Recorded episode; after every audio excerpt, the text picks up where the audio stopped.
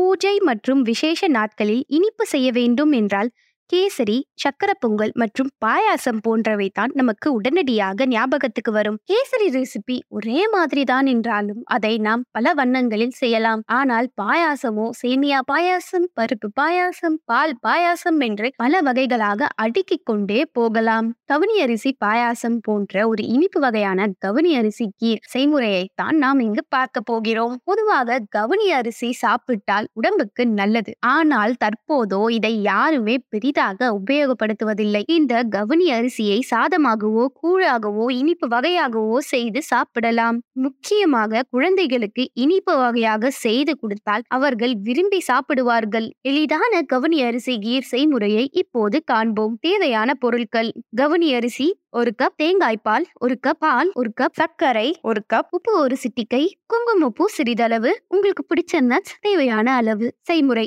கவுனி அரிசியை குறைந்தபட்சம் எட்டு மணி நேரம் ஊற வைக்க வேண்டும். முதல் நாள் இரவே ஊற வைப்பது நல்லது. ஊற வைத்த கவுனி அரிசியை குக்கரில் வைத்து ஐந்து முதல் ஆறு விசில்கள் வரும் வரை வேக விடவும். பின்னர் அடுப்பில் வானலியை வைத்து பாலை சுண்ட காய்ச்ச வேண்டும். நன்கு சுண்டிய பாலில் வேக வைத்த கவுனி அரிசியை சேர்க்கவும். பாலும் அரிசி அரிசியும் நன்கு கொதித்தவுடன் சர்க்கரையை சேர்த்து நன்கு கலக்கி சிறிது நேரம் கொதிக்க விடவும். அது கொதித்த சிறிது நேரத்தில் ஒரு கப் தேங்காய் பாலை ஊற்றவும். ஒரு கொதி வந்தவுடன் சிறிதளவு உப்பு மற்றும் குங்குமப்பூ சேர்த்து இறக்கவும். சூடான இனிப்பான கவுனி கீர் ரெடி முந்திரி திராட்சை பிடிக்கும் என்பவர்கள் அதை நெய்யில் வறுத்து கடைசியில் சேர்த்து கொள்ளலாம். வாசனைக்கு ஏலக்காய் பச்சை கற்பூரம் சேர்க்க விரும்பினால் சேர்க்கலாம். சூடான சுவையான கவுனி அரிசி கீர் இப்ப தயாராயிடுச்சு.